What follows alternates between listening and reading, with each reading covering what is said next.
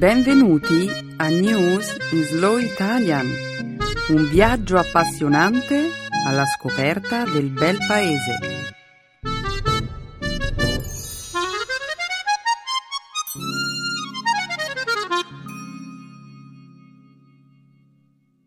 Oggi è giovedì 13 novembre 2014. Benvenuti ad una nuova puntata di News in Slow Italian.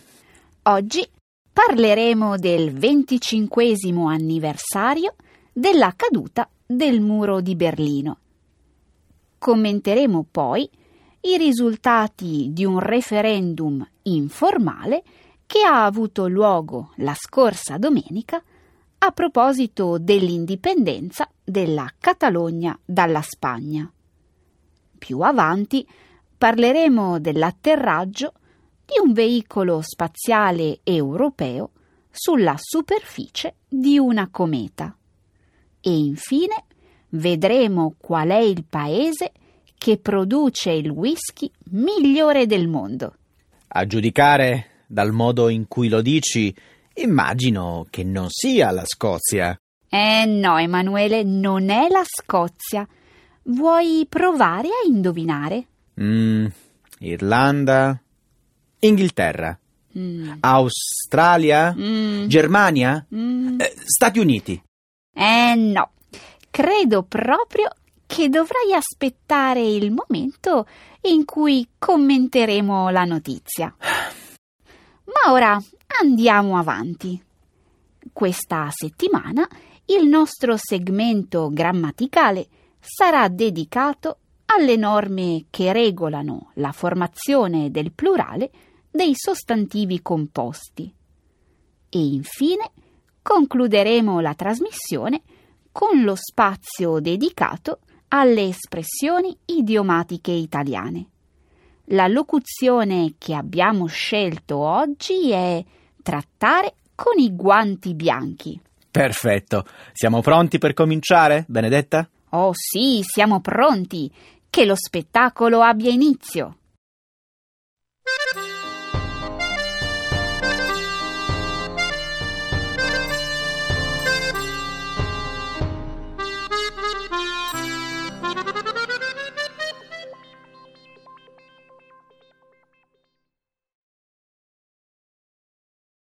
Berlino festeggia i 25 anni dalla caduta del muro.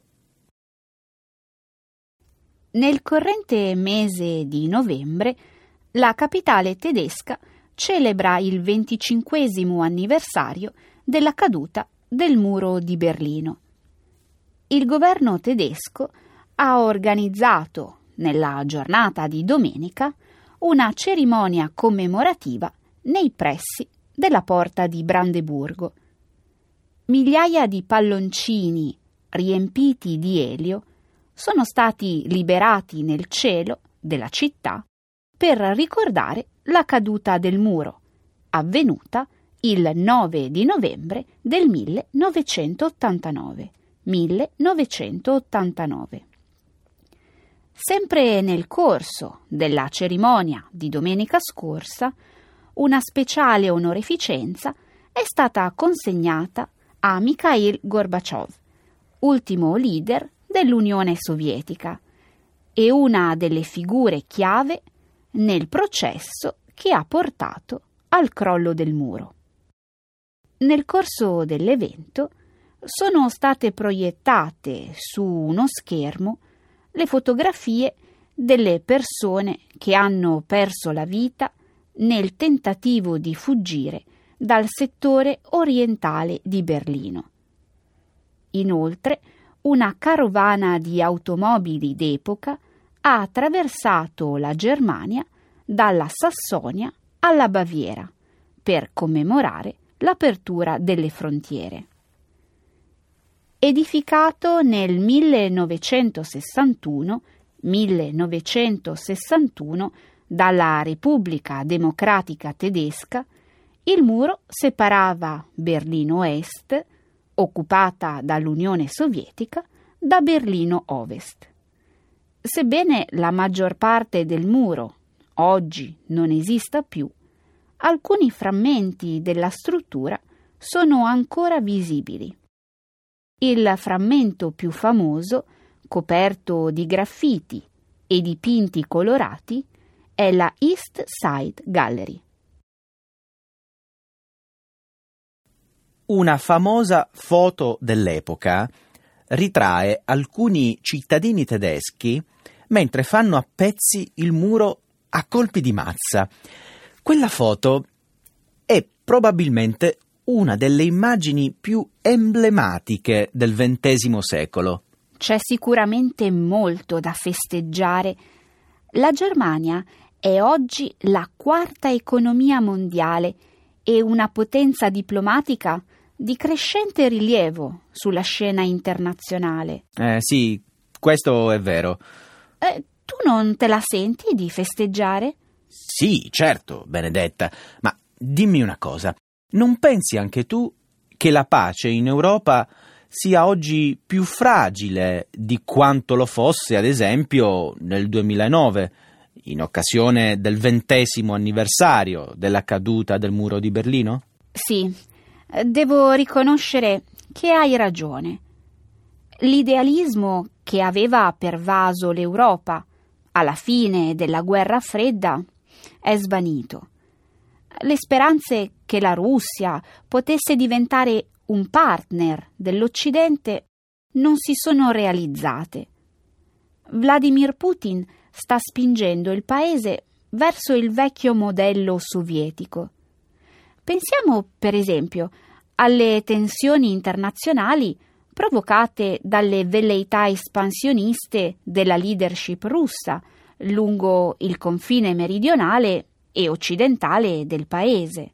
Eh sì, Benedetta, il mondo era più ottimista nel 1989, ma non dimentichiamo comunque che il venticinquesimo anniversario della caduta del muro di Berlino dovrebbe essere un'occasione per festeggiare la libertà e la democrazia. Come ha detto nel suo discorso il cancelliere tedesco Angela Merkel, la caduta del muro ci ha dimostrato che i sogni possono diventare realtà. Niente deve necessariamente rimanere così com'è.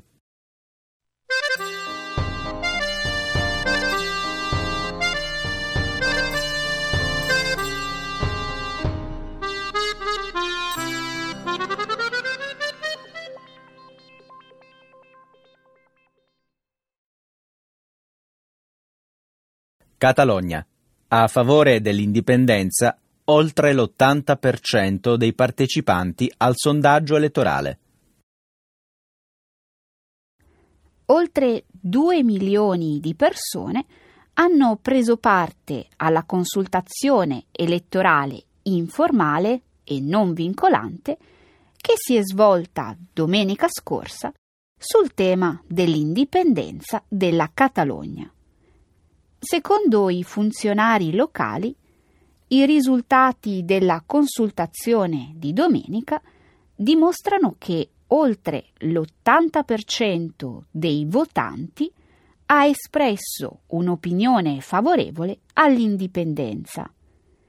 La simbolica consultazione dei cittadini è stata promossa dopo che la Corte Costituzionale spagnola ha escluso lo svolgimento di un referendum formale.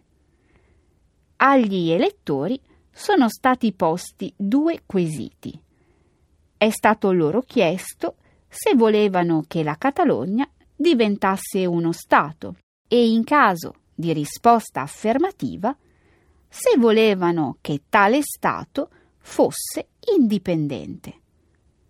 Secondo i funzionari, l'80,72% dei votanti ha dato una risposta affermativa ad entrambi i quesiti. Poco più del 10% dei votanti ha risposto sì al primo quesito e no al secondo e circa il 4,5% ha dato una risposta negativa ad entrambi i quesiti. Il leader catalano Artur Mas ha definito il sondaggio un grande successo. Ci siamo guadagnati il diritto a indire un referendum, ha detto Mas ai suoi sostenitori. Ancora una volta la Catalogna ha dimostrato di volersi governare da sola. Mas ha poi chiesto ai media e ai governi democratici di tutto il mondo di aiutare il popolo catalano a decidere del suo futuro politico. L'Assemblea nazionale della Catalogna ha inoltre raccolto numerose firme presso i seggi elettorali. Una petizione avente per oggetto una richiesta di collaborazione al fine di convincere la Spagna ad autorizzare un referendum ufficiale verrà inviata alle Nazioni Unite e alla Commissione europea. Essere o non essere parte della Spagna. Questo è il problema. No, Emanuele. In realtà dovremmo chiederci se la Catalogna abbia una reale possibilità di scelta. Questa consultazione si è svolta nel contesto di una forte opposizione da parte del governo spagnolo. Quindi tu pensi che Madrid cercherà di bloccare qualsiasi tipo di referendum ufficiale? Madrid è pronta a promuovere azioni legali contro il voto. L'ha già fatto in precedenza. Sì, ma questa consultazione dei cittadini dovrebbe aprire la via a un referendum formale. I sondaggi di opinione indicano che l'80% dei catalani vuole un referendum ufficiale. Il governo centrale, tuttavia, non è della stessa opinione. Pensa che le autorità centrali hanno definito la consultazione come una sterile e inutile farsa che, secondo loro, avrebbe avuto il solo effetto di esacerbare le divisioni interne e accrescere la tensione politica. Il governo di Madrid considera il recente sondaggio elettorale come un semplice atto di propaganda politica, privo di qualsiasi tipo di validità democratica. Parole forti. È vero che quella di domenica scorsa non è stata una consultazione vincolante, ma una farsa inutile? La regione catalana ha una identità linguistica autonoma e contribuisce all'economia spagnola in modo maggiore rispetto a quanto riceve dal governo centrale sotto forma di finanziamenti. Non sto dicendo ora che la Catalogna dovrebbe diventare pienamente indipendente, Eh. ma eh, tu non pensi che sia giusto che i catalani abbiano il diritto di decidere del proprio futuro?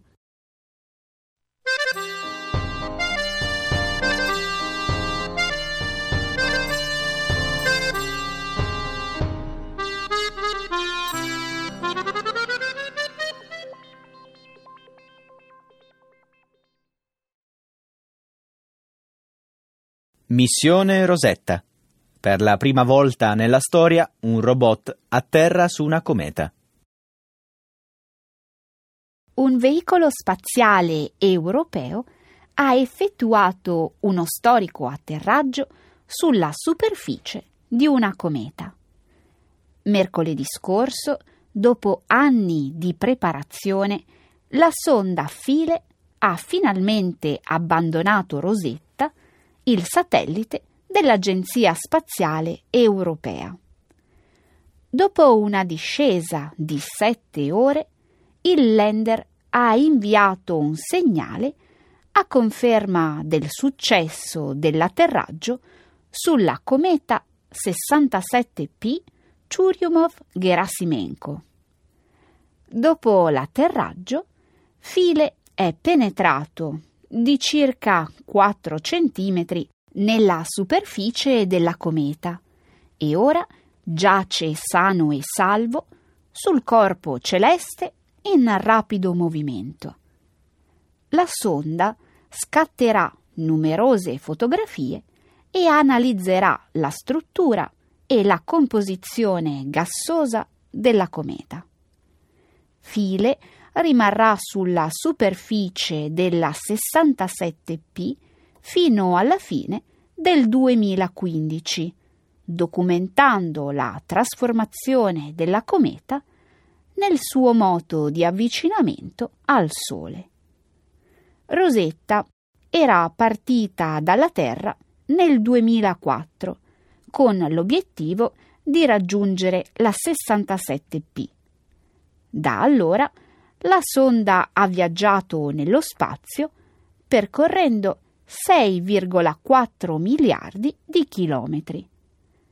L'atterraggio del modulo file è il primo esperimento di questo tipo nella storia delle esplorazioni dello spazio.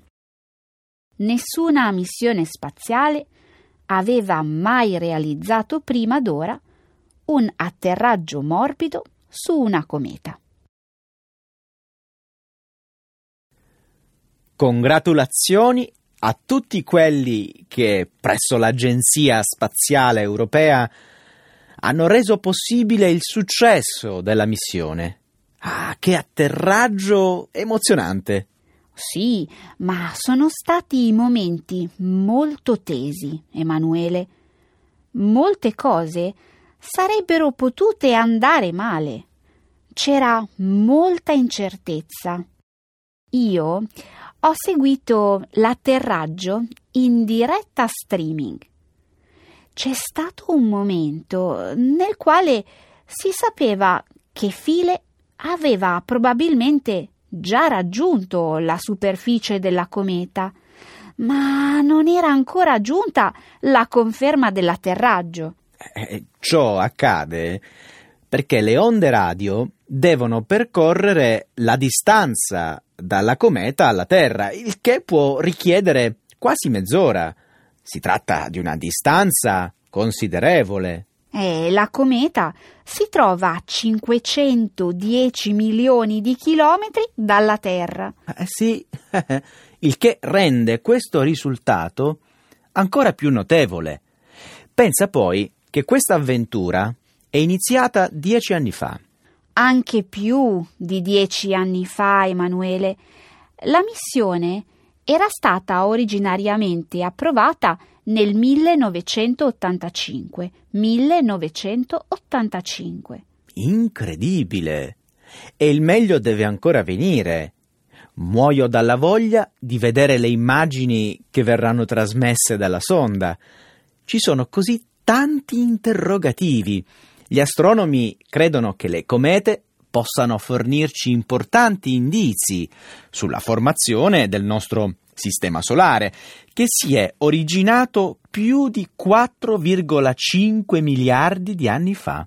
Infatti, uh, non c'è forse una teoria che sostiene che le comete un tempo abbiano fornito acqua ai pianeti? Sì. E secondo un'altra ipotesi, le comete avrebbero dotato la Terra del corredo chimico necessario allo sviluppo della vita. Mi auguro davvero che 67P possa fornirci tutte queste risposte.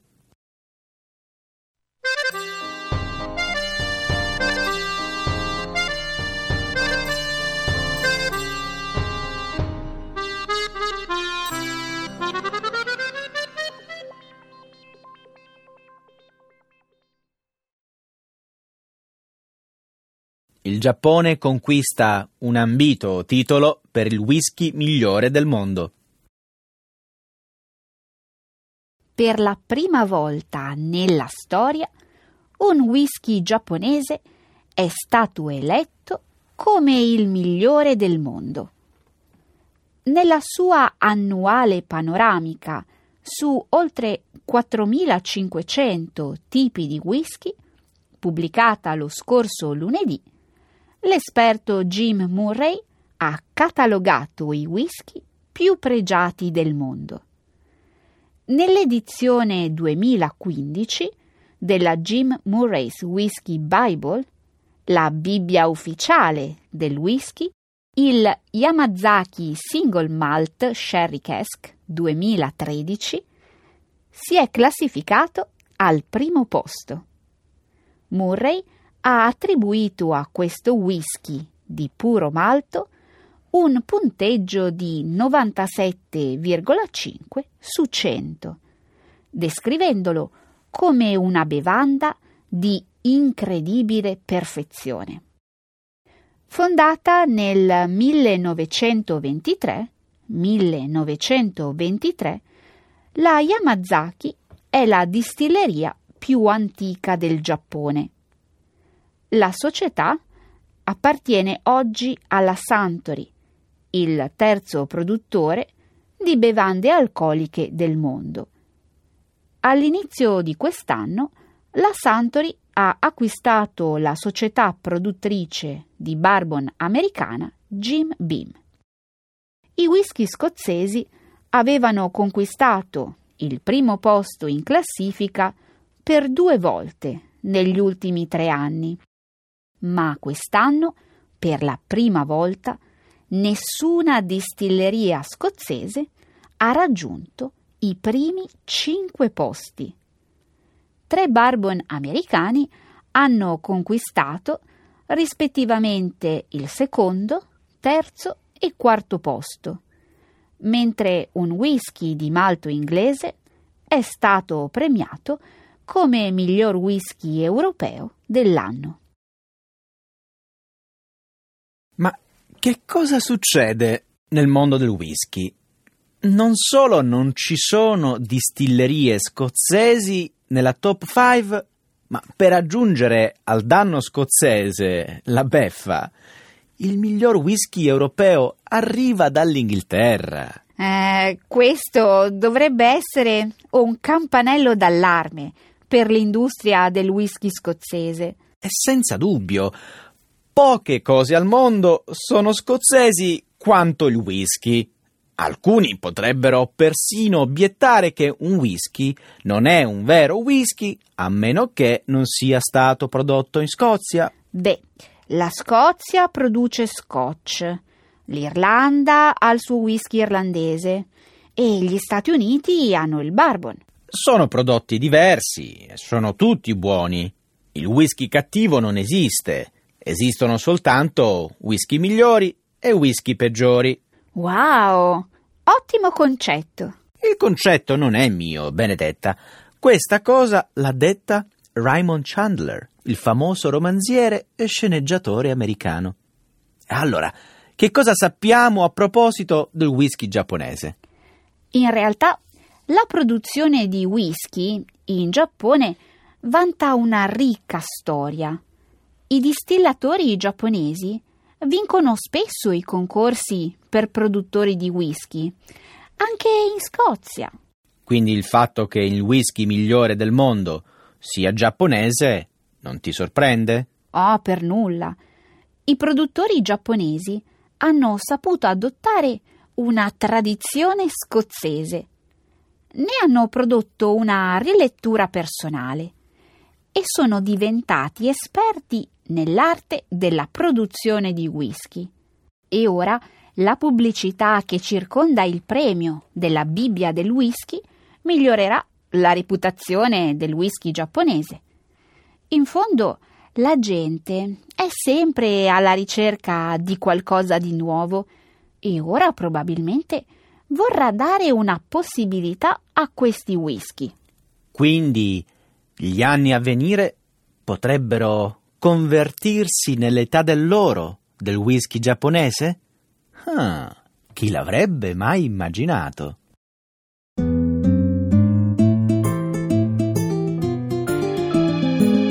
Adesso la grammatica. Per capire le regole di una lingua poetica.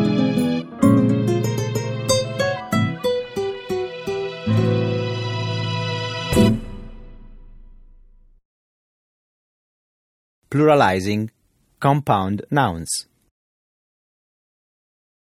So che tu sei un amante della storia, Emanuele. Quindi, se ti dico che per un certo periodo la città di Trieste parlava anglo-americano, tu che mi rispondi? Pensi che potrebbe interessarti questo tema? Se cercavi di attirare la mia attenzione, devo dire che ci sei riuscita alla perfezione. Va bene, hai il mio benestare. Adesso sputa il rospo. Devi sapere che questa città di gentiluomini, dopo la seconda guerra mondiale, venne amministrata per qualche anno dalle forze alleate. Eh, come hai scoperto questa storia? È rappresentata nei francobolli d'epoca? Me ne ha parlato la madre di una mia amica l'altro giorno a pranzo, mentre consumavamo gli antipasti. È stato in quegli anni che i suoi genitori si sono conosciuti. Brava! Che bello avere degli amici che ti invitano a casa tutti i mezzogiorni. E che cosa ti ha raccontato la signora? Si sono riesumati ricordi lontani e immagini di grattacieli in rovina. Pensa che il padre della signora lavorava all'ufficio dei passaporti americani. Ho sentito dire che un tempo quelli erano mestieri molto fisici Immagina il continuo via vai di gente. Oggi forse potremmo paragonare quei funzionari a dei buttafuori. Mm, è una teoria interessante.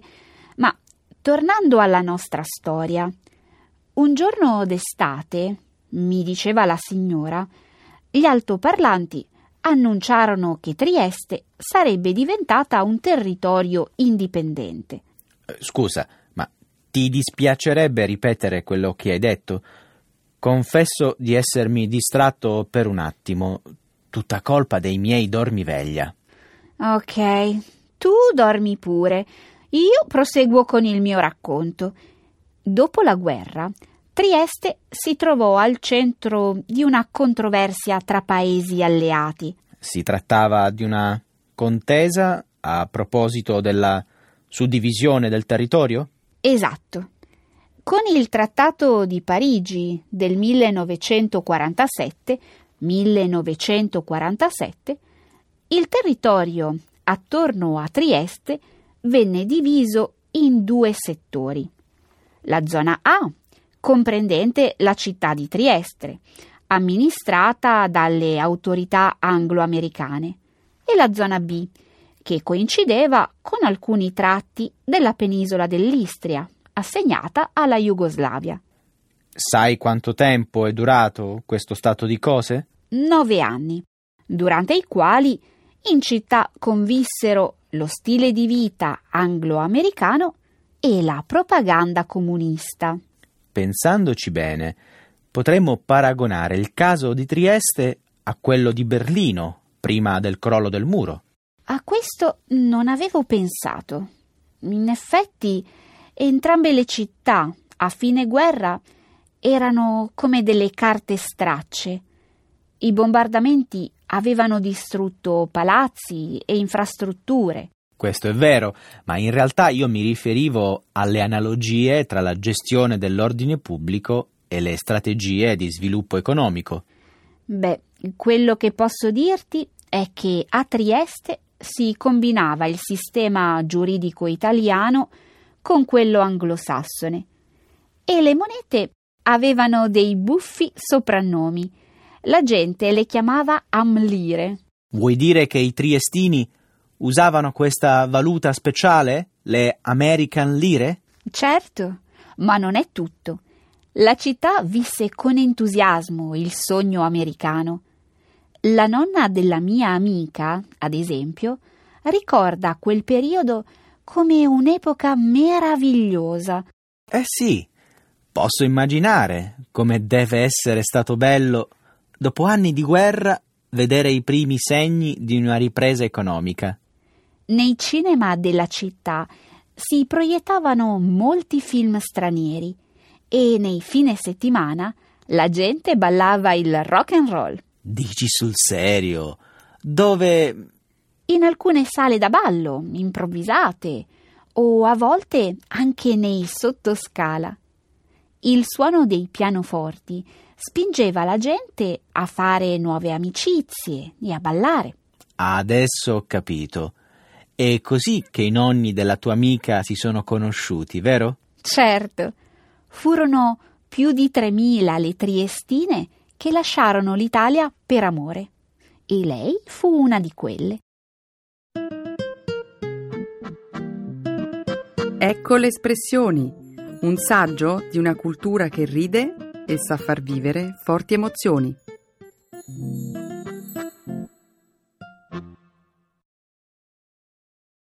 Trattare con i guanti bianchi. To handle gently with kid gloves. Oggi ho deciso di trattarti con i guanti bianchi e per questo vorrei lasciarti scegliere un argomento. Allora, c'è un tema che ti sta specialmente a cuore? Mm, fammi riflettere. Forse potremmo discutere di pari opportunità, o meglio, delle disparità tra i due sessi in ambito lavorativo. Questo sì che è un discorso da trattare con i guanti bianchi.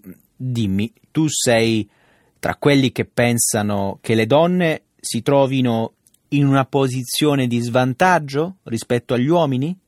In realtà non è una mia opinione personale, ma un dato di fatto. E lo conferma la classifica del Global Gender Gap. Indovina in che posizione si colloca la nostra bella penisola? Come faccio a saperlo? Um, al decimo posto? Sì, tu sogni. Nel campione analizzato, che comprende 142 paesi, l'Italia si colloca al 69 posto. Come vedi, quindi, siamo ben lontani dal podio. Ma sei sicura che queste informazioni provengano da una fonte affidabile? Sicurissima.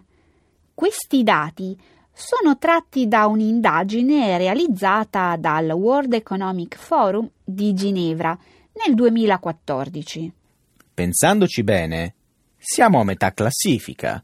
Dopotutto, non è un risultato così negativo come potrebbe sembrare. Io non salterei alle conclusioni così in fretta. Infatti, se osserviamo i dati sulla partecipazione economica delle donne, scopriamo di essere al 114 posto. Ah, e per quale ragione scendiamo così tanto? Perché le donne non sono trattate con i guanti bianchi. Inoltre, soltanto metà delle donne italiane in età produttiva svolge una mansione lavorativa. Probabilmente ciò accade perché molte donne preferiscono ancora oggi dedicarsi a tempo pieno alla crescita dei figli. Ti rispondo con questo dato. Attualmente un quinto delle madri italiane lascia il proprio impiego dopo un anno e mezzo dalla nascita di un figlio. E questo significa che ho ragione io. Ti invito a riflettere non pensi piuttosto che le scelte di molte donne siano dettate da opportunità lavorative precarie e spesso non conformi con il loro percorso formativo? Eh sì, questo è vero.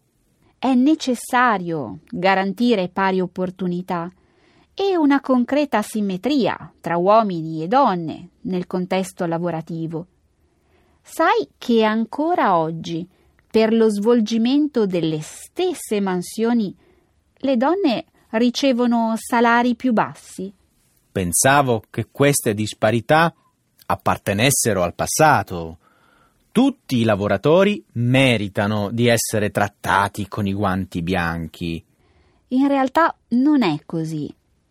Secondo il rapporto del World Economic Forum, in tema di uguaglianza salariale, L'Italia è soltanto al 129 posto. Mm, cadiamo sempre più in basso. Immagina che per lo stesso lavoro, se un uomo guadagna in media 30.000 euro all'anno, una donna ne guadagna poco più di 20.000. Davvero? Eh, non è tutto. Purtroppo sono ancora poche le donne che ricoprono ruoli di alto livello decisionale. Eh sì, lo vedo anch'io che le posizioni di potere in campo politico, economico e sociale sono ancora oggi ricoperte prevalentemente da uomini. Se l'Italia vuole veramente essere economicamente competitiva, deve valorizzare appieno il proprio capitale umano e quindi trattare con i guanti bianchi anche le donne. È vero, ma spesso i cambiamenti richiedono del tempo. Secondo il rapporto di Ginevra, il mondo dovrà aspettare ancora 80 anni prima di poter eliminare completamente la disparità di genere in ambito lavorativo. Tu pensi che l'Italia ce la farà? Ma sì, dai, siamo ottimisti.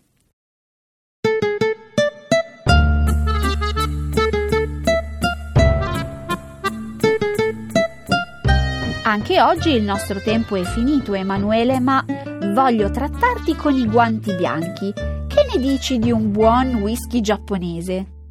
um, no, grazie.